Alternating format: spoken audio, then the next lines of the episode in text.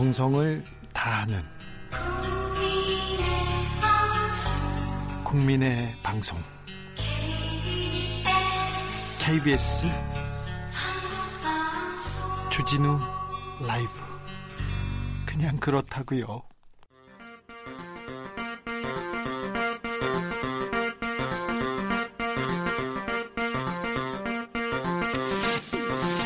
주진우 라이브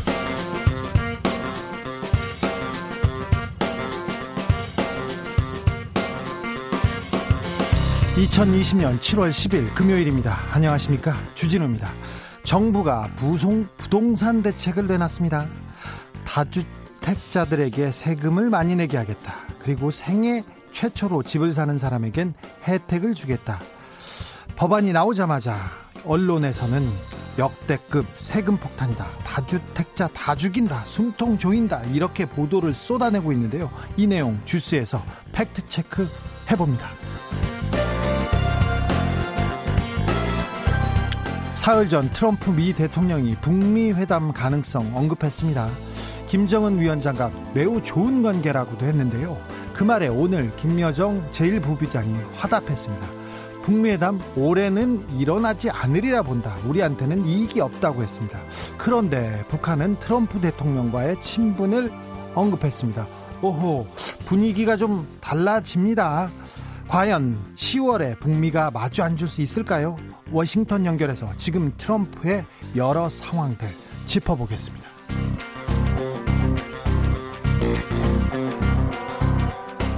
박원순 서울시장이 극단적인 선택으로 생을 마감했습니다. 어제 저희 방송에서 박원순 시장이 실종됐다는 속보를 전하고 7시간 만에 북한산 인근에서 숨진 채 발견됐습니다. 오늘 공개된 유서에서는 죄송하다, 감사드린다, 미안하다 라고 적었습니다. 성추행 의혹, 고소 사건은 공소권 없음으로 종결될 것으로 보이는데요. 애도의 물결이 이어지는 가운데 피해자 보호에 대한 목소리도 나오고 있습니다. 여야 정권 분위기 2부 영앤영에서 들여다보겠습니다. 나비처럼 날아 벌처럼 쏜다. 여기는 주진우 라이브입니다. 오늘도 자중자애 여러분과 함께 겸손하고 진정성 있게 하겠습니다. 음, 밤새 전해진 갑작스러운 비보에 마음이 혼란스럽습니다. 고인의 명복을 빕니다. 마음이 힘들 때는 좀 주변을 둘러보고 서로 함께 보듬어주고 위로해줘야 됩니다. 주변을 한번 둘러보세요. 어떤 분이 힘겨워해 하지 않나, 억울함을 당하지 않나 좀 둘러봐 보고 서로 서로 조금 어, 토닥토닥 했으면 합니다. 아, 나 여기 있어요. 여기서 듣고 있어요. 여러분의 목소리 서로에게 들려주십시오. 마음 들 곳 없으시면 주진우 라이브에서 어, 얘기하십시오. 제가 다 들어드리겠습니다. 오늘은 서로한테 좀 기대고 위로해주는 시간 됐으면 좋겠습니다. 그런 문자, 그런 어, 하고 싶은 말 있으면 일로 보내주십시오. 샵 9730 짧은 문자 50원, 긴 문자는 100원입니다. 콩으로 보내시면 무료입니다. 그럼 시작하겠습니다. 주진우 라이브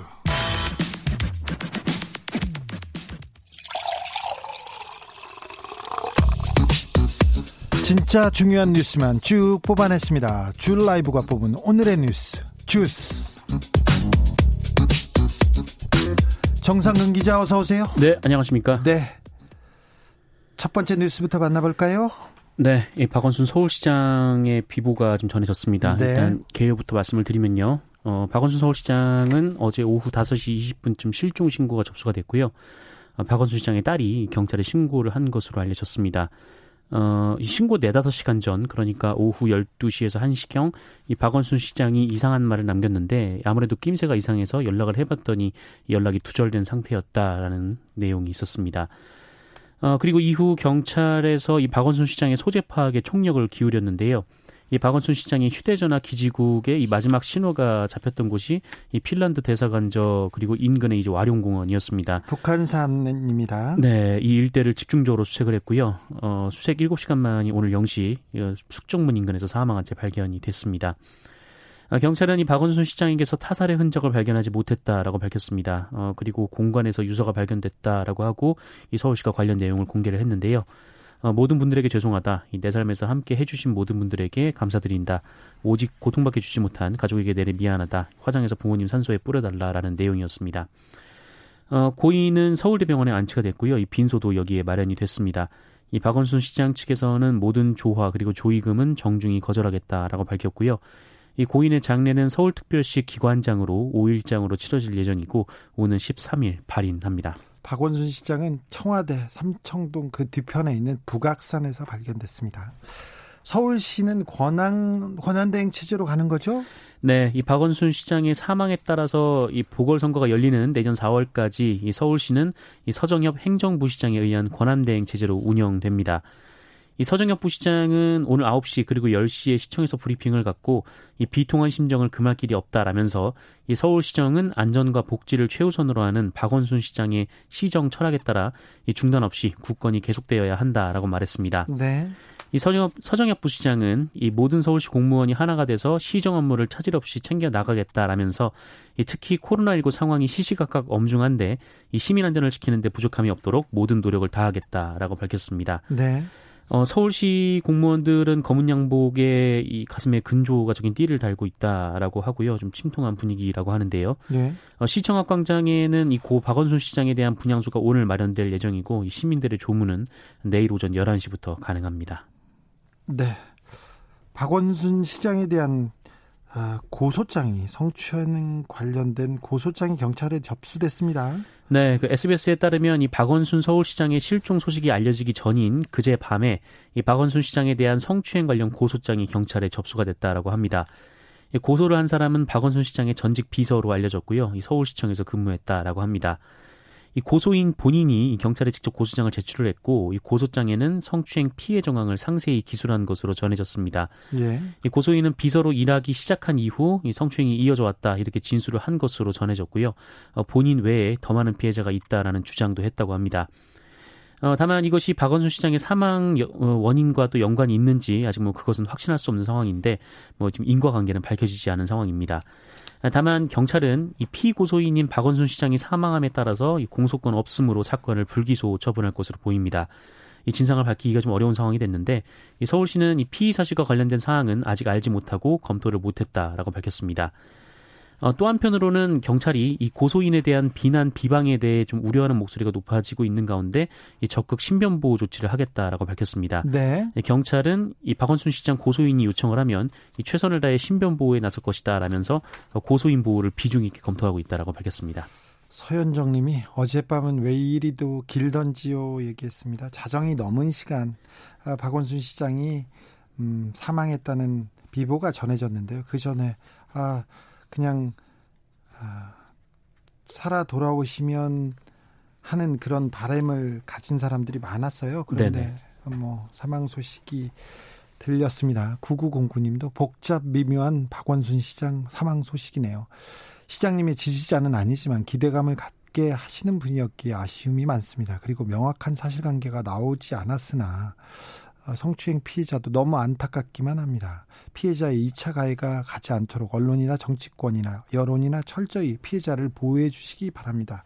음, 어제 박 시장이 실종됐다는 내용이 보도된 이후에 어, 사망까지는 시간이 조금 있었는데 그 전에 오보를 언론에서 수차례 쏟아냈어요. 네. 그러니까 음, 뭐 장지 뭐 발견됐다, 시신이 발견됐다, 어느 병원에 있다, 뭐 부검 중이다 이런 오보가 계속 나왔는데 이 월간 조선 등등에서 나왔는데 네. 어, 그 오보가 나온 시간이 퇴근 시간이었어요. 네. 네 퇴근 시간에 그 가장 많은 분들이 궁금해하고 좀 이 소식을 검색을 하고 있을 때쯤에 나와서 네. 좀 왜 그랬는지 의도를 짐작할 수는 있으나 아, 이럴 때일수록 이럴 때일수록 언론이 좀 사실 보도 좀 침착하게 진실을 보도해야 되는데 여기서도 장사를 하고 있는 건 아닌가 그런 아, 비통함이 들었습니다. 네. 정부가 오늘 부동산 대책을 발표했습니다. 네, 예, 문재인 정부 들어서 발표된 22번째 부동산 대책인데요. 22번째입니까? 네, 오늘 홍남기 경제부총리가 발표를 했습니다.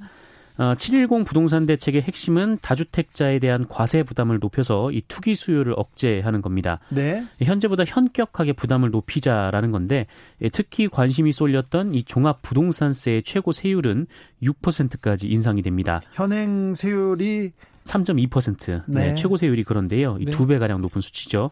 어, 그리고 최대 4%까지 부과하기로 했던 그 12, 16 대책보다 크게 높아졌습니다. 네. 어, 그리고 2년 미만의 단기간의 주택을 사고 팔아서 양도 차익을 얻었거나 이 다주택자가 조정 대상 지역 내 주택을 팔아서 양도 차익을 얻었을 경우 이 양도세가 크게 늘어납니다. 얼마나 늘을지요? 네, 그 1년 미만 주택의 양도세율은 그 얻었던 이익의 이 40%에서 70%로 올라가고요. 어, 70%로요? 네, 네. 그 2년 미만은 이 기본 세율의 60%가 적용이 됩니다. 네. 예, 다만 매도 유도를 위해서 이 내년 종부세 부과일인 2021년 6월 1일까지 시행이 조항이 유예가 됩니다. 예. 이 다주택자와 법인의 취득세 부담도 늘리는데 이 개인의 경우 2주택은 8%, 3주택 이상은 12%, 법인은 모두 12%가 적용이 됩니다. 법인한테 그동안 혜택을 너무 줬는데 이 부분 고려했군요. 네, 그렇습니다. 공급 어, 대책은 어, 나왔습니까? 네, 공급 대책도 있을 것이다 이런 관측이 많았는데 공급 대책은 발표가 되지 않았습니다. 예, 정부는 이 실수요자를 위한 주택 공급을 확대하기 위해서 경제부총리가 주재하고 관계부처 장관 및 지방자치단체가 참여하는 주택 공급 확대 범정부 TF를 구성하기로 했습니다. 네. 경주시청 트라이애슬론 팀 닥터 안모 씨가 안모 씨가 체포됐네요. 네, 이 녹취록에서 최숙현 선수를 폭행한 것으로 지금 알려진 바로 그 사람이죠. 어, 지금 운동 처방사 안모 씨 네, 경찰에 붙잡혔습니다. 아니, 의, 팀닥터가 선수를 때리면 어떻게 합니까? 그리고 남성이 여성을 이렇게 때리면 안 되는데요. 네, 뭐 있을 수가 없는 일인데요. 이 경찰은 이 안모 씨 주거지에 대한 압수수색도 실시를 했는데 이 혐의는 폭행 및 불법 의료 행위이고요. 이 주거지에서 체포를 했습니다. 네. 어, 경북경찰청은 최숙현 선수 가혹행위 전담 수사팀을 광역수사대 4개 팀으로 확대를 해서 이 경주시청 트라이애슬론 팀 전현직 선수들로부터 이 폭행 피해를 입었다라는 진술을 확보하고 있는 것으로 전해지고 있습니다. 어, 경찰 측은 이 경찰과 검찰이 이번 사건에 대해서 신속하고 엄정하게 수사할 것이다라고 밝혔습니다. 네, 엄정하게 수사해야 됩니다. 어, 운동선수, 운동선수 폭행 사건 이게 끊이지 않습니다. 체육계 폭행 이 부분 이번에는 뿌리 뽑을 수 있도록 엄정하게 수사해서 아 처벌해야 됩니다. 네, 그래야 됩니다. 마이크 폼페이오 미국 국무부 장관이 미, 북미 고위급 회담 가능성 밝혔어요. 일단은 네. 오 북미 정상회담 열리는 거 아닌가 희망을 갖게 합니다. 아, 네. 이 마이크 폼페이오 미국 국무장관이 현지 시간으로 9일 이 북한과의 대화를 이어갈 수 있다는데 희망적이다라면서 어, 북미 고위 지도자들이 다시 만날 가능성이 있다라는 거론을 했습니다. 네. 이 트럼프 대통령이 최근에 이 미 대선 전에 3차 북미 정상회담에 대한 긍정적인 반응을 보인 상황에서 나온 발언이라 주목이 됐는데 네. 어, 앞서서 이 스티븐 비건 부장관도 어제 서훈 신임 국가안보실장을 만나서 이 70여 분간 대화를 나누면서 이 북미 대화 재개의 중요성을 강조했다라고 합니다. 북한도 싫다고는 하는데 안 만나 이렇게 얘기를 하는데 조금 뉘앙스가 바뀌고 있는 것 같아요. 네, 싫다고는 하는데 뭔가 좀 여지는 보이는 그런 그죠? 입장이 나왔는데요. 네. 이 김여정 부부장이 오늘 담화문을 발표를 했습니다. 어, 개인 생각임을 전제로 얘기를 하긴 했습니다만 개인 생각이라고요. 이것도 좀 특이한 반응입니다. 네. 근데 위치가 위치인 만큼 뭐 개인 생각이 그렇죠. 개인 생각일 수는 없는 그런 좀 상황이었는데요. 개인적인 뭐그 개인적으로 누구를 만나는 건 아니잖아요. 네. 김여정 부부장은 올해 안에 이 북미 정상회담 성사 가능성이 회의적이다. 라고 얘기를 했습니다. 네. 뭐 올해는 일어나지 않을 것이며 이 미국 측에나 필요한 일이지 뭐 북한에는 뭐 아니다 뭐 이런 어, 취지의 발언을 했습니다. 형, 나는 지금 필요 없어요. 일단 튕겼습니다. 네, 그러면서 이 미국의 결정적인 입장 변화가 없는 한 이 북미 정상회담은 북한에 무익하다. 라고 얘기를 했는데 미국이 결정적인 입장 변화, 길, 결정적인 말을 한마디 해줘. 그러면 우린 대화할 수 있다. 이렇게도 읽히네요. 네, 그렇게도 해석이 됩니다. 어, 실제로 김여정 부부장은 이 북미 정상의 결심에 따라서 어떤 일이 일어날지 모른다라고 여지를 남겨뒀는데요. 모른다. 네, 이 김여정 부부장은 한편으로는 결코 비핵화를 하지 않겠다는 게 아니라 이 지금 하지 못하는 것이다라면서 이 비핵화를 실현하자면 미국 측의 많은 변화, 아, 그러니까 불가역적인 중대 조치들이 취해져야 가능하다라고 강조를 했습니다. 오. 어. 어 그러면서 이 트럼프 대통령이 들으면 참 기분 좋을 만한 얘기를 하기도 했는데 뭐라고 했는데요? 네, 김정은 위원장이 이 트럼프 대통령에 대한 개인 적 감정을 굳건하게 가지고 있다라면서 네. 어, 김정은 위원장이 트럼프 대통령의 재선 가도에 좋은 성과가 있기를 기원한다. 라고 전했습니다. 덕담을 막 던졌네요. 내가 지금은 안 만나. 좀 특별한 뭐 어, 결정적인 얘기를 해줘야 만날 텐데 아무튼 그 사람 괜찮아 재선됐으면 좋겠어. 네. 어, 북한의 반응이 지금 약간 바뀐 게 보입니다. 미국도 그렇고요. 그렇습니다. 음, 한반도의 평화의 바람을 몰고 올 북미 정상회담 기원해 봅니다. 박근혜 전 대통령의 재판이 있었습니다. 파기환송심입니다. 대법원에서 대법원에서 뇌물과 그 다른 국고 손실죄, 국고 손실 더 많이 했어. 그래가지고 더 중형을 내려 이렇게 고법으로 돌려보냈어요. 그런데 음, 형량이 깎였습니다. 네, 뭐 사실상 마지막 재판이지 않을까 싶은데요. 그렇죠. 대법 갔다 파기환송심 가면 마지막입니다. 네, 그렇습니다. 뭐 대법원에서 확정을 해야 되긴 하지만요. 예, 오늘 이 서울 고등법원 형사 6부가 이 박근혜 전 대통령에게 뇌물 혐의로 징역 15년 그리고 벌금 180억 원 그리고 이 직권 날 직권 남용 권리행사 방해 혐의로 징역 5년을 선고를 했습니다. 예. 아, 그리고 추징금 35억 원도 명령을 했습니다. 네. 이 앞서 파기환송 전에 그러니까 대법원에서 파기환송되기 전에 2심에서는 이 국정농단 사건으로 징역 25년 그리고 국정원 특활비 사건으로 징역 5년을 선고받은 바가 있는데 두 사건이 병합된 이날 재판에서 박근혜 대통령은 총 전 대통령은 총 20년을 선고받아서 어, 기존 사건의 이 30년보다 10년 낮은 형이 나왔습니다. 이상하죠. 죄가 늘었는데 형량이 10년이나 줄었습니다. 네. 어, 앞서 이 대법원은 국정농단 사건에서 공직선거법에 따라서 이 대통령 재임 중 저지른 뇌물 범죄의 경우 분리 선고해야 한다라면서 2심에서 다시 재판을 하라 이렇게 결정을 한 바가 있는데 네. 이 박근혜 전 대통령이 뭐 대법원에 재상고하지 않으면 이 형이 확정돼서 어, 박근혜 전 대통령의 형사 사건은 모두 마무리가 됩니다. 이 박근혜 전 대통령은 이날 이 선고된 20년을 포함해서 어, 새누리당 공천 개의 혐의로 확정된 징역 2년을 더하면 총 22년형을 선고받게 됩니다. 뭐 200억을 또 200억 가까운 돈을 내지 않으면 노역형도 있는데요. 이거는 뭐 둘째치고 어, 재판부에서 개인적으로 얻은 이익이 별로 없고 네. 개인적으로 이득을 볼, 보기 전에 이게 걸렸거든요. 범죄 혐의가. 그리고 정치적으로 파산 선고를 받은 것이나 다름없기 때문에 이걸 고려했다고 했는데 아 정치적인 행위를 왜 법정에서 네, 고려하죠. 네. 나이가 어리면 어린 대로 뭐 많으면 많은 대로 고려 하면 한 대로 파산 선고 정치적으로 파산 선고를 받았기 때문에 또 깎아준다? 아니 죄가 늘었는데 형량이 줄어들고 이걸 국민들은 어떻게 봐야 됩니까? 나이가 어리면 깎아주고 나이가 많으면 또 깎아주고 비 오면 깎아주고 바람 불면 깎아주시는 건가요? 왜 법이 이렇게 아, 힘 있고 돈 있는 사람들한테는 따뜻한 건가요? 오석준, 이정환, 장수진 부장판사님 그냥 법이 어떤 사람한테만 따뜻해서 그냥 불러봤습니다. 코로나 현황도 좀 잠깐 짚어볼까요? 네, 오늘 영시 기준 신규 확진자가 45명입니다. 국내 발생 확진자가 22명, 해외 발생 확진자가 23명으로 해외 발생 확진자가 더 많았습니다. 예. 지역별로는 서울과 대전이 7명씩 나왔고요. 경기도와 광주가 3명씩, 전남에서 2명이 나왔습니다. 누적 확진자는 13,338명, 어, 누적 사망자는 288명입니다. 이 대전에 감염자가 많은데요. 아, 대전이요. 네, 다시. 이 대전 서구의 더 좋은 의원과 관련해서 이 다섯 명의 추가 확진자가 나왔습니다. 어, 이 개인 의원으로부터 감염된 누적 확진자가 총 17명이 되고요. 어, 대전 서구 일가족 확진이 있었는데 여기에 관련된 확진자도 6명이 어, 추가로 나왔습니다. 어, 그리고 서울 롯데 미도파 광화문 빌딩 관련해서 어, 7월 6일 이 환자가 확진 판정을 받은 이후에 5명이 더 추가가 돼서 총 6명이 여기서 확진 판정을 받았고요. 어, 이에 대해서는 감염 경로에 대한 조사 그리고 접촉자 검사가 진행 중에 있습니다. 하, 지역 감염 이거 무섭게 무섭게 번지고 있습니다. 그런데 서울시가 코인 노래방에 대한 영업 재개는 일단 허가했습니다.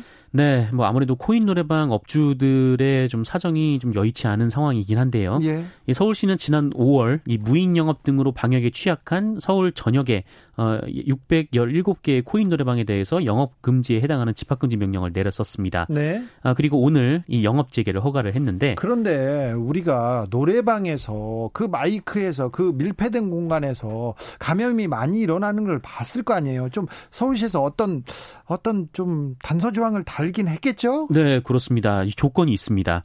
이 마스크 착용 그리고 유증상자 확인 및 출입 제한 같은 그 정부가 정한 이 노래 연습장 방역 수칙이 일곱 가지가 있는데 네. 어, 여기에 더해서 세 가지의 이 방역 조건을 더했습니다. 뭐죠? 어, 일단 반드시 한 명 이상의 방역 관리자를 상주하도록 하고, 그러니까 무인으로 운영하지 말라라는 아, 예. 것이죠. 예. 어, 그리고 정기적으로 환기를 하되 이 부스당 이용 인원을 최대 두 명으로 제한하도록 했습니다. 아, 두 명 이상이면 못 갑니까? 네, 세 명은 세 명부터 못 들어갑니다.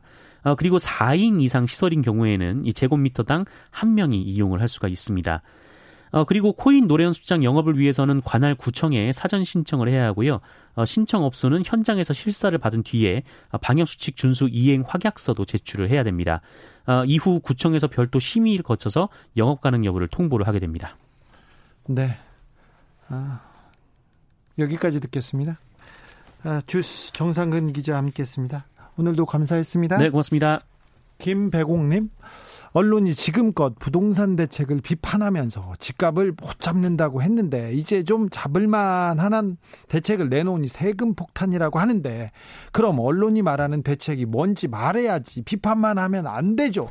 정확히 보셨어요. 이래도 때리고 저래도 때립니다. 그리고 부동산을 잡지 않습니까? 그러면은 또 어, 토건 토건 마피아라고 하시면 어, 그 건설회사가 돈을 못 벌면 또 그 입장에서 또 때리고요. 그리고 안정되면 때리고 안정 안 되면 때리고 그게 우리 경제 기자들의 조금 속성이었습니다. 그 진실과 이게 상황을 정확하게 전하는 것보다는 일단 비판 먼저 하는 게 그 우리 언론인의 한 면 아닌가 이렇게 생각하는데 저도 제 행태를 좀 되돌아보기도 하는데요. 네. 특별히 부동산 기자들은 이, 이 점 잘못되어 있습니다. 크게 잘못되어 있습니다. 김정우님, 어젯밤엔 비가 그렇게 많이 오더군요. 인생이란 게 이토록 허무한 걸까요? 잠들기 힘든 밤이었습니다. 네. 바람이 불지 않는 날이 없습니다. 파도가 치지 않는 날이 없습니다. 그런데, 그럼에도 잘 되겠죠? 네. 앞으로 잘 나갈 수 있겠죠? 네. 0833님, 오늘은 노회찬, 김자옥, 최진실, 노무현 님이 가신 날에 데자뷰 같아요. 언제까지, 언제나 TV를 켜면 언제든 볼 것만 같은 단 한 번도 만난 적은 없으나 나와 마음을 나는 그 누군가를 보낸 허망함. 네. 허망하다, 황망하다, 이런 분들 많았는데요. 아, 힘을 내세요. 힘을 내세요. 아, 또, 아, 지금껏 그분이 그 이 사회에 그리고 이 그 시민들한테 이뤄놓고 던져놓은 메시지가 그리고 해놓은 일들이 적지 않습니다. 그러니까 힘내자고요. 교통정보센터로 갈까요? 김한나 씨. 여러분이 지금 듣고 계신 방송은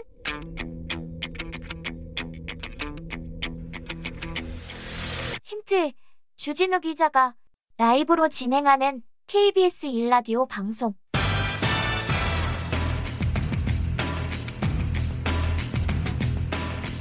정답 보내실 곳은 문자로 샵 9730, 짧은 문자 50원, 긴 문자 100원, 콩으로 보내시면 무료입니다. 여러분의 정답이 청취율 조사의 정답입니다.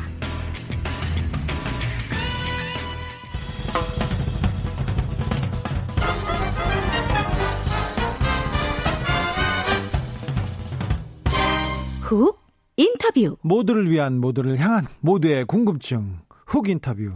트럼프 미 대통령이 북한에 러브콜을 보내고 있습니다. 11월 대선 전에 한번 만나자는 건데요. 그런데 트럼프 대통령 상황이 심상치 않습니다. 코로나 상황이 심각해지면서 학교를 열어라 그런데 학교에선 온라인 수업을 하겠다 이렇게 얘기하고 있습니다. 그랬더니 최근에 가을 학기부터 유학생들이 그 대면 수업을 하지 않으면 미국을 떠나다 떠나라는 발표를 했어요. 관련해서 미국 내 비판이 쏟아지고 있습니다. 어, 우리 유학생들은 어떻게 되죠? 이 모든 상황들 트럼프는 어떻게 또 헤쳐나갈지 미국 워싱턴의 노정민 통신원 연결해서 들어보겠습니다. 통신원님 안녕하세요. 네, 안녕하십니까? 예, 미국 노, 어, 워싱턴입니다. 예. 어, 코로나 상황부터 여쭤볼게요. 300만 네. 명이 넘었습니다. 예. 뭐 확진자는 300만 명이 넘었고 사망자도 13만 명이 넘었는데 네. 어, 지금 뭐 서부나 남부주 같은 경우에는 연일 그 코로나 확진자 수가 그 최고 기록을 경신하고 있거든요. 왜 어, 그렇게 그러니까 미국에서는 그 코로나를 못 잡을까요? 통제 불가능입니까? 글쎄요, 그 지금 너무나도 빠르게 지금 사회적 거리두기 또 경제 봉쇄 조치를 좀 너무 빠르게 완화한 거 아니냐 이제 이런 비판이 좀 나오고 있는데 어, 사실 그동안에 좀 많이 그 사회적 거리두기도 좀 잘 지켜오고 그랬는데 한 4개월이 지나면서 어, 이제 여기에 대해서 좀 느슨해진 면이 있고, 어, 그래서 지금 뭐 일부 지역에선 다시 좀 사회적 거리두기를 좀 강화하거나, 어, 경제, 경제 그 봉쇄 정책을 다시 어, 시행하는 그런 주도 좀 늘고 있는 것 같습니다. 네. 트럼프 행정부가 온라인 수업만 듣는 유학생들 귀국해라 이런 발표를 네. 했네요. 이건 또 무슨 예. 뜻이에요? 예, 제가 지난 6일에 그 홈페이지에 그 올라온 글을 좀 제가 직접 좀 확인해 봤는데 예? 대상자가 그 미국에서 정기 정규 교육이나 어학연수를 받는 유학생 비자, 그러니까 F1 비자 소지자나 또 직업 교육, 기술 연수생을 위한 그 M1 비자 소지자들을 대상으로 하고 있거든요. 네. 그러니까 이 비자를 가진 유학생들이 오는 가을 학기부터 학교에서 이제 대면 수업을 하지 않고 온라인 수업만 100% 한다면 더 이상 비자를 유지할 수 없기 때문에 미국을 떠나거나 아니면 이제 대면 수업을 하는 학교로 옮기라 이제 이런 명령을 한 거거든요. 아니 학교에서 온라인 수업을 하는 거잖아요. 그럼 학생이 그렇죠. 학생은 공부하고 싶은데 가고 싶은데 학교에서 그런 결정을 내렸는데 이 유학생들 예. 어떻게 합니까? 아, 그러니까 그게 그래서 지금 유학생들이 너무나도 당황스럽고 황당한 조치다, 비현실적인 조치다 이렇게 좀 불만의 목소리를 좀 높이고 있는 건데 말씀하신 대로 지금 학교 같은 경우에는 지금 코로나 19 때문에 더 이상 현장 수업을 할 수 없기 때문에 지금 이런 조치를 좀 내린 건데 어, 아무래도 이제 이번 그 조치에 있어서는 한 두 가지 의도를 엿볼 수가 있다 이런 분석이 좀 나오고 있거든요. 네. 그러니까 트럼프 대통령이 학교를 빨리 정상화해서 좀 어, 경제 사회 정상화를 노려서 자기의 대선에 유리하도록 하기 위한 것이 아니냐 이런 분석이 하나 있고 그런 것 같은데 어, 코로나가 이렇게 창궐하는데요. 네. 또 하나는 그동안 사실 그 트럼프 대통령이 이제 이민 정책에 대해서 좀 강경한 입장을 보여왔잖아요. 네. 이제 학생들에게도 좀 그랬고요. 그래서 뭐 그동안에 뭐 취업 비자라든가 뭐 유학생들의 취업 연수 기회를 좀 많이 없애려는 시도가 있었기 때문에 그런 좀 강경한 이민 정책이 연장선상이 아니겠느냐 이런 분석도 좀 있습니다. 강경한 이민 정책 이게 네. 대선 때 표에 좀 도움이 되나요? 어, 아무래도 좀 그 계속 트럼프 대통령이 유지해왔던 기조가 이제 미국 사람 위주, 뭐 미국 사람들의 일자리 지키기, 뭐 이런 그 이제 기조를 계속 보여왔으니까 아무래도 이제 외국인들의 취업 기회를 좀 제한하면 그 일자리가 이제 자국민들에게 많이 돌아갈 수 있다. 아마 이제 이런 그 접근 방식으로 어, 대선에서도 좀 계속 그렇게 좀 어, 공약을 하는 것 같습니다. 노통신원 계신 워싱턴 지역 워싱턴 지역 옆에 대학이 많지 네. 않습니까? 네. 메릴랜드도 네, 있고 버, 버지니아에도 있고요. 예, 예. 제가 그쪽 맞습니다. 특강 가가지고 네. 제가 좀 압니다. 네. 예. 그런데 워싱턴 일원에도 예. 어 근데 한인 유학생 많을 거예요. 그래서 현지 분위기는 어떤지 물어보고 싶습니다.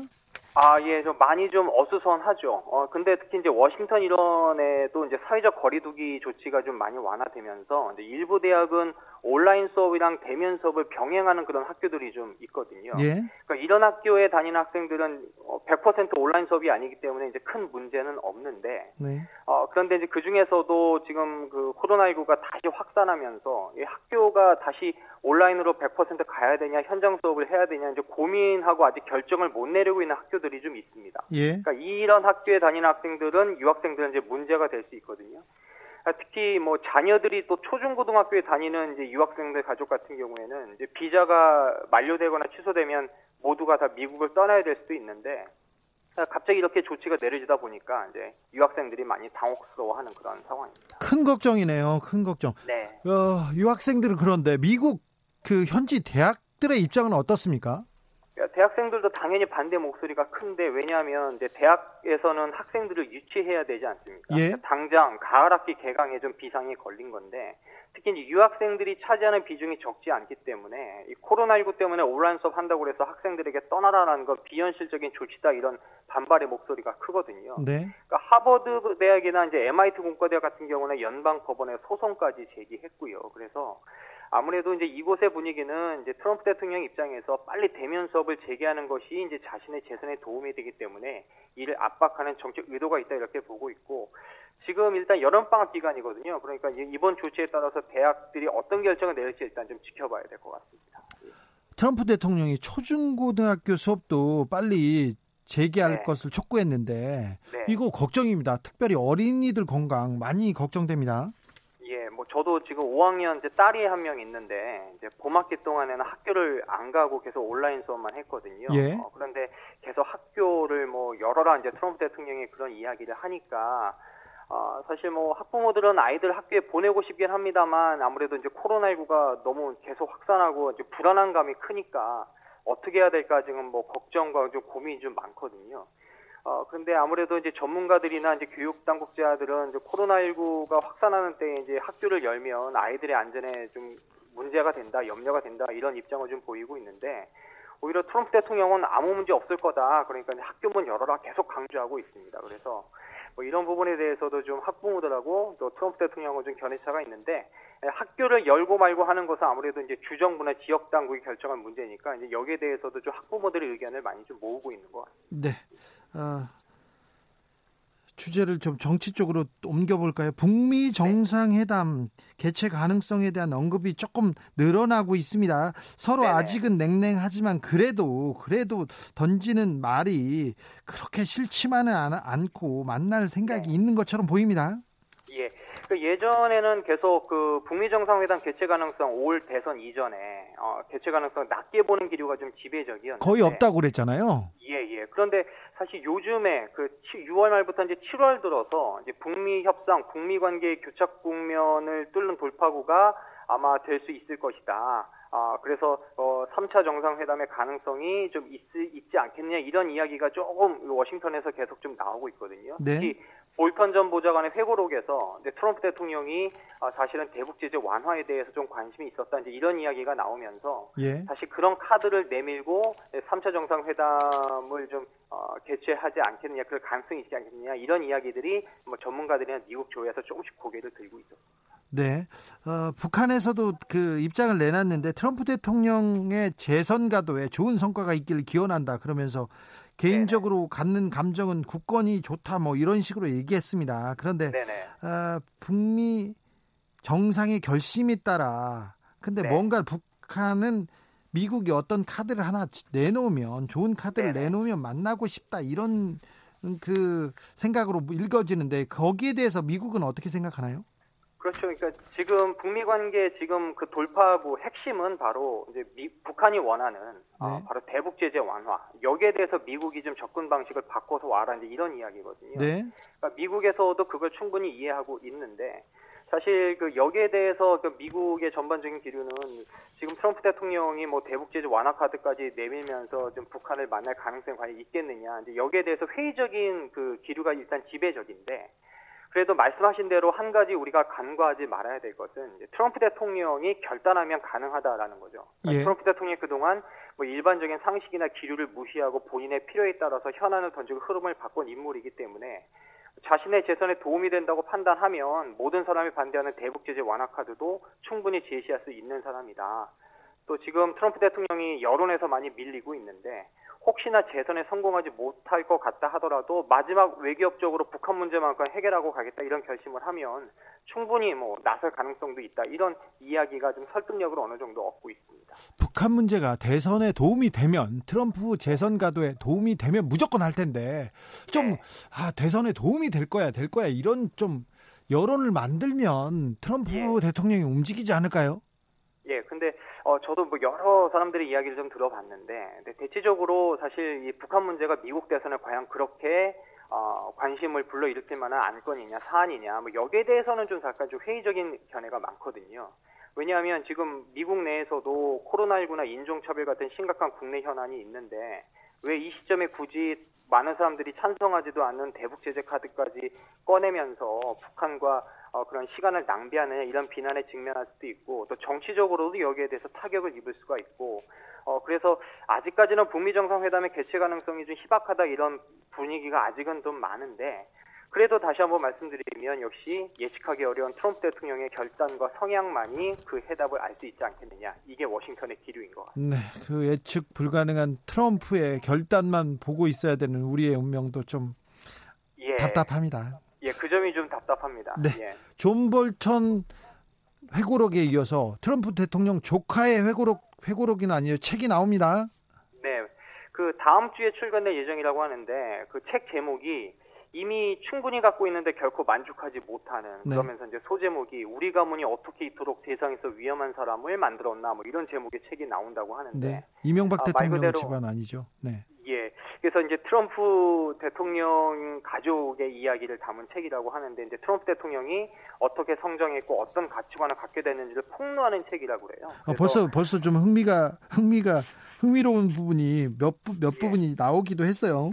예, 맞습니다. 그런 뭐 예를 들면 뭐 어렸을 때부터 남을 속이고 조롱하길 좋아했다는 내용부터 시작해서 심지어 대학 입학 시험 때는 돈을 주고 대리 시험을 치르게 해서 합격했다 뭐 이런 이야기까지 나오고 예. 그러니까 워낙 관심이 뜨겁다 보니까 예정일보다 2주나 빨리 출간된다고 하거든요. 네. 벌써 그 볼턴 전 보좌관의 회고록을 제치고 지금 판매 1위, 예약 1위에 지금 올랐다 이런 소식도 좀 전해지고 있습니다. 어, 트럼프 대통령 부인이 멜라냐 여사에 관한 책도 또 나온다면서요? 그러니까 지금 대선을 지금 임박해서 그런지 이런 책들이 좀 많이 나오고 있는데 많이 나오네요. 예. 예, 그러니까 멜라니아 여사를 15년 동안 가까이에서 지켜봐왔던 전직 보좌관 출신 여성인데 예, 멜라니아 여사의 뒷이야기를 담은 책을 어, 오는 9월에 출간하겠다 이렇게 좀 밝혔는데 좋은 쪽보다 나쁜 쪽이겠죠? 아무래도 그런 것 같습니다. 왜냐하면 이 여성이 2018년에 해임되면서 이제 두 사람의 우정이 끝났는데 이제 여기에 대한 섭섭함과 좀 배신의 감정이 많이 남아 있는 것 같아요. 그러다 보니까 이런 이제 폭로의 책이 좀 출간이 되는데 그러니까 트럼프 대통령으로서는 지금 악재가 많은데 계속 이런 폭로의 책들이 출간되면서 점점 더 궁지에 몰리는 그런 국면이 있는 거 아니냐 이런 분석들이 궁지에 몰려서 네, 북한과의 대화에 나섰으면 좋겠다는 생각도 해봅니다. 그런 바람을 예. 한번 가져봅니다. 여기까지 네. 듣겠습니다. 미국 워싱턴의 노정민 통신원이었습니다. 감사합니다. 예, 고맙습니다. 나비처럼 날아 벌처럼 쏜다. 주진우 라이브.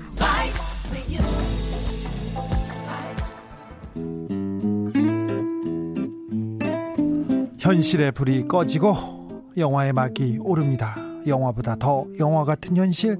오늘의 시사는 어떤 장면일까요? 라이너의 시사회 시작합니다.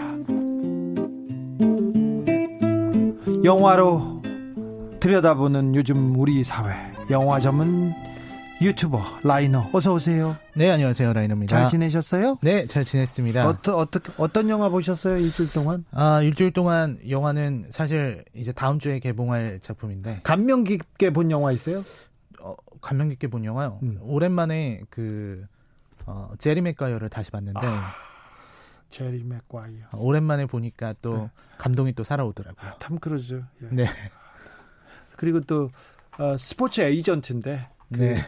그 운동선수와 갖는 그 우정. 네. 네. 뭉클했었어요. 네.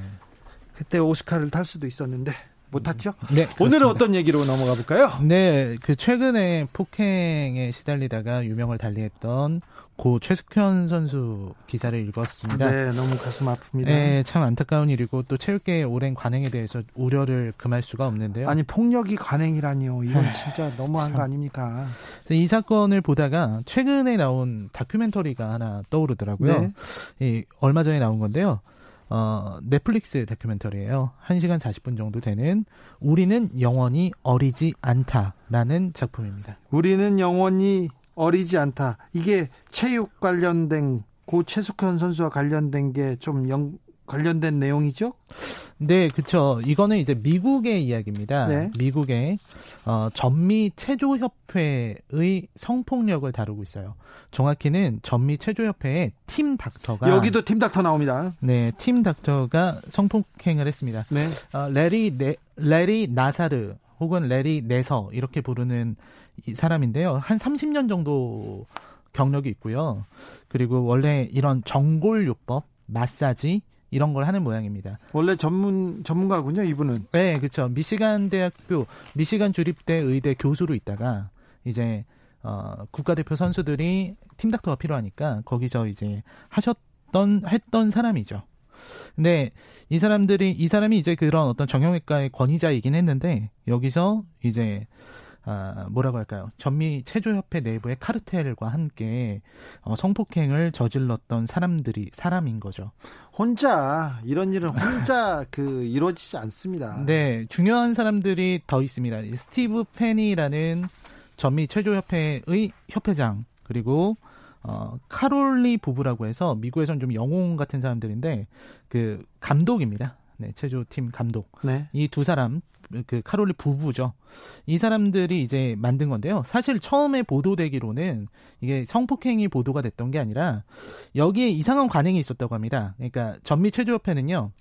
성추문이 신고가 들어와도 내부적으로 피해자 본인이나 피해자의 부모가 직접 서명하지 않으면 그냥 다 소문으로 처리하는 그런 정책이 있었다고 합니다. 이게 정책입니까? 네. 이걸 정책이라고 만들었습니까? 체조협회에서는? 네. 이게 말도 안 되는 정책이다를 고발하는 기사를 낸 거죠. 네. 근데 갑자기 연락이 옵니다. 그게 네. 뭐냐면 네. 옛날 체조 선수들, 미국 체조 선수들이 우리는 코치나 이런 문제가 아니라 유명 의사, 그 레리 네서라는 의사로부터 성폭행을 당했다. 네. 라는 보도가 들어온 거예요. 예? 그때 이 사람들이 충격을 받습니다. 네? 서로 알지도 못하고 말도 안 맞추고 또 활동한 시대도 다른 사람들이 따로 따로 왔군요. 연락이 오니까 아. 그러면 그동안 도대체 몇백 명이 당했을까? 이 생각이 든 거죠. 예? 그리고 다큐멘터리는 본격적으로 어떻게 이런 일이 가능했는지를 설명하게 되는데요. 네. 이 모든 일의 시작은 사실은 루마니아에서 시작됐습니다. 루마니아면 체조에 체조에 뭐 굉장히 강한 나라인데 코마네치, 나디아 코마네치가 루마니아의 전설 아닙니까? 네, 전설적인 체조 선수 나디아 코마네치인데요. 처음으로 국제 대회에서 10점 만점을 얻어서 네, 네, 맞습니다. 76년 몬트리올 올림픽이었는데요. 이때 나이가 14살이었어요. 14살짜리가 네. 천재 천재가 하늘에서 내려와 가지고 체조 체조계를 아, 이렇게 평정합니다. 네. 그렇게 우리, 저도 알고 있었는데 다큐멘터리는 좀 다른 이야기를 합니다. 그 전에 50년대만 해도 어른들, 성인들이 체조 선수 대부분이었대요. 근데 이 나디아 코마네츠를 키워낸 사람이 아까 말씀드린 카롤리 부부입니다. 아, 이분 이 어, 카롤리라는 사람들이 엄청 유명한 사람이에요. 6살짜리 애들부터 데리고 와서 훈련을 시키기 시작해요. 예. 그러면서 이제 그 결실을 맺은 게 14살의 나디아 코마네치였죠. 예. 그리고 나서는 이제 어린 소녀들이 체조를 하겠다는 붐이 불게 되고 네. 그리고 루마니아에 있었던 카롤리 부부는 부와 명예를 쫓아서 미국으로 망명을 하게 됩니다. 그때까지만 해도 그때까지만 해도 미국에서 체조는요 그렇게 인기 스포츠도 아니었고 체조를 잘하는 나라도 아니었어요 미국은. 근데 이 부부가 와가지고 코치를 맡으면서 미국 국가대표 체조팀이 아, 급성장합니다. 네, 엄청난 속도로 성장해서요. 1984년 LA 올림픽에서는 미국 체조 선수들이 대표팀 우승을 하게 되죠. 네. 이렇게 우승을 이끌고 어 이런 게 가능해졌는데 루마니아식으로 네. 어린 아이들을 아니 어린 선수들을 뭐 그 발굴해서 체조를 시켜서 어 어린 나이에 금메달을 따게 하는 이 방식이요. 루마니아식. 그렇죠. 네. 그 루마니아식인데 사실 카롤리 부부의 방식은 사실은 잔혹함이 방식입니다. 아이고. 그러니까 굉장히 잔인했다고 하고요. 이 남편이 이제 벨라 카롤리인데 벨라 카롤리는 폭행이 일상이었다고 합니다. 네. 그리고 마르타 카롤리 역시 폭언과 폭행을 일삼았고 실제로 미국 선수들이 이렇게 마르타가 따귀를 때릴 때 반지를 끼고 때렸대요. 그래서 얼굴에 반지 자국이 남고 이런 경우가 되게 많았었다고 합니다. 아이고. 이런 식으로 해서 우승을 시켰는데 이게 사실 되게 어, 의미 있는 장면이 96년 베를린 올림픽 때 캐리 스트러그라는 선수가 있어요. 이 선수가 어떤 장면이냐면 이 선수가 도마를 뛰어서 몇 점 이상이 나오면 미국이 우승하는 그런 예. 시점인데요. 첫 번째에 뛰었는데 누가 봐도 발목에 부상을 입었습니다. 예. 거의 골절에 가까운 부상을 입어서 절뚝거리는데 그 상황에서 아무도 말리지 않고 이 선수는 뛰겠다고 하고 결국 2차 시기를 뛰어서 미국에 금메달을 줘요. 모든 사람들이 환호하는데 여기서 과거 선수들은 이 장면이 이상하다고 말하는 겁니다. 아니 그 역경 고난, 이 부상을 딛고 금메달을 땄는데 이게 이상하다. 왜냐면 발목이 거의 부러진 상태인데 네. 이 상황에서 이 어린 선수는 선택할 수가 없었다는 거예요. 자신의 의지와 자신의 생각으로 내가 뛸 수 있다 없다를 선택한 게 아니라 강제적으로 강압적으로 뛸 수밖에 없었다는 거죠. 이런 대표, 대표팀 분위기에서 팀닥터가 계속해서 아, 몸을 만져주고 교정해주고 그러면서 성추행을 한 건가요? 아니면 또또 네. 또 다른 이런 분위기에다가 사실 스티브 페니 에게 잠깐 하자면 그 사람은 어, 장사를 하는 그러니까 마케팅 부서에 있다가 워낙 마케팅을 잘해서 협회장이 된 거예요. 예. 그러니까 이 사람은 카롤리 부부를 무조건 다 용인해 주는 겁니다. 협회장이. 네. 아, 저 성적만 내면 돼. 성적만 내면 그렇죠. 돼. 네. 어, 어쨌든 상관없어라는 거고요. 그리고 이 네. 의사는 여기서 이 선수들 편을 들어주는 겁니다. 그러니까 선수들이 워낙 강압적인 분위기고 너무 스트레스 받고 무섭잖아요. 근데 의무실만 오면은 분위기가 풀어지는 거예요. 그래서요. 재밌는 농담도 해주고 네. 간식도 주고. 아 그러면 좀 이분은 좀 좋은 사람 아닌가요? 그러니까 좋은 사람으로 느끼는데 그러면서 이제 성추행을 하는 거죠. 또 다른 악마가 여기 있네. 어, 더 기생하는 사, 악마죠. 사자를 피해가지고 이쪽으로 왔더니 또 있네요. 네. 이, 이 친구는 겉으로는 선수들 편 들어주고 코치들은 괴물이야 이렇게 얘기하면서 은근슬쩍 만지고 성폭행하고 점점점 수위를 높여갑니다. 그러면서 자기 스스로 그런 아동 성추행을 즐기고 있었던 거죠. 이게 몇 년 동안 얼마나 많은 사람들한테 가해졌어요? 무려 30년 동안 가했다고 하고요. 30년이요? 네. 그리고 이 사람을 거쳐간 선수가 몇백 명인지 거의 추산이 안 될 정도고 그리고 대부분의 선수들이 정말 엘리트 스포츠 올림픽 금메달을 따기 위해서 온 선수들이었다는 거예요. 모든 걸 바쳐고 모든 걸 내줬네요. 인생을. 바쳤기 때문에 이 사람이 성추행을 하고 성폭행을 해도 그거를 말할 수가 없었던 겁니다. 그동안에 자기가 걸어온 길, 그 시간이, 그 노력이 아까우니까 그걸 참고 참았던 거죠. 그래서 어떻게 됩니까 결말은? 결말에서는 결국은 이 사람이 잡혀 갑니다. 예. 그 어, 선수들이 많이 이제 이 문제가 됐으니까요 고소를 했고 이제 변호사가 그 언론에다가 이 사람을 변호하기 위해서 중요한 대사를 해요. 네.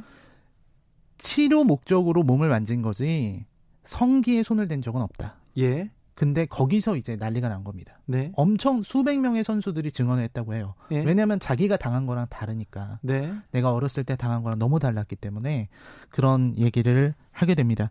사실 그래서 재판에서 그 미국의 과거 어, 체조 국가대표 선수였던 카일 스티븐슨이라는 분이 어, 와서 발언을 하시면서 했던 발언이 이 영화의 제목이 되기도 했는데요. 실제로 했던 발언인데 이런 대, 이런 발언입니다. 어린 여자아이들은 영원히 어리지 않다. 그들은 강력한 여성으로 변해 당신의 세계를 박살내러 온다. 레리 내선은 그래서 어떻게 됐습니까? 레리 내선은 재판 끝에 형을 175년형을 받았습니다. 175년 나이 먹었다고 봐주고 그러지 않습니다. 여기는 175년 받았습니다. 스티브 페니 회장은요? 회장은 지금 체포됐습니다. 체포됐어요? 재판 진행 중이라고 합니다. 지금이요? 네. 아, 이게... 그래서 전미 체조 협회장까지 체포했기 때문에 성과라고는 하지만 그 미국 내에서는 아직 너무 아쉽다는 얘기가 많은 것 같아요. 왜냐하면 미국도 체육계의 어떤 비리라든지 성추행, 성폭행 이런 것이 체조에만 국한된 게 아니라 다른 체육계에도 이런 일들이 많이 있다고 합니다. 네. 아... 안타까운 일이 미국에도 있었네요. 우리 사회에도 조금 더 이 문제에 큰 관심을 가져야 됩니다. 인권이 중요하지 진짜 메달이 무슨 소용입니까? 여기까지 들을까요? 네, 감사합니다. 시사회였습니다. 라이너 함께했습니다. 감사합니다. 고맙습니다. 레이디 가가의 Till It Happens to You 들으면서 잠시 들렀다가 6시에 돌아오겠습니다. 만사 고고님이 형량이 마음에 드네요. 175년. 그렇죠? 아, 잘못했으면 그게 걸맞는 형량 줘야죠. 3432님, 체육계 관행, 법조계 관행, 금융계 관행, 문화계 관행, 관행, 관행, 관행. 이제는 그 관행을 기본 형량은 30번, 징역 30년부터 주는 그런 관행으로 바로 잡읍시다. 정말 가슴이 아프네요. 이런 의견 주셨습니다.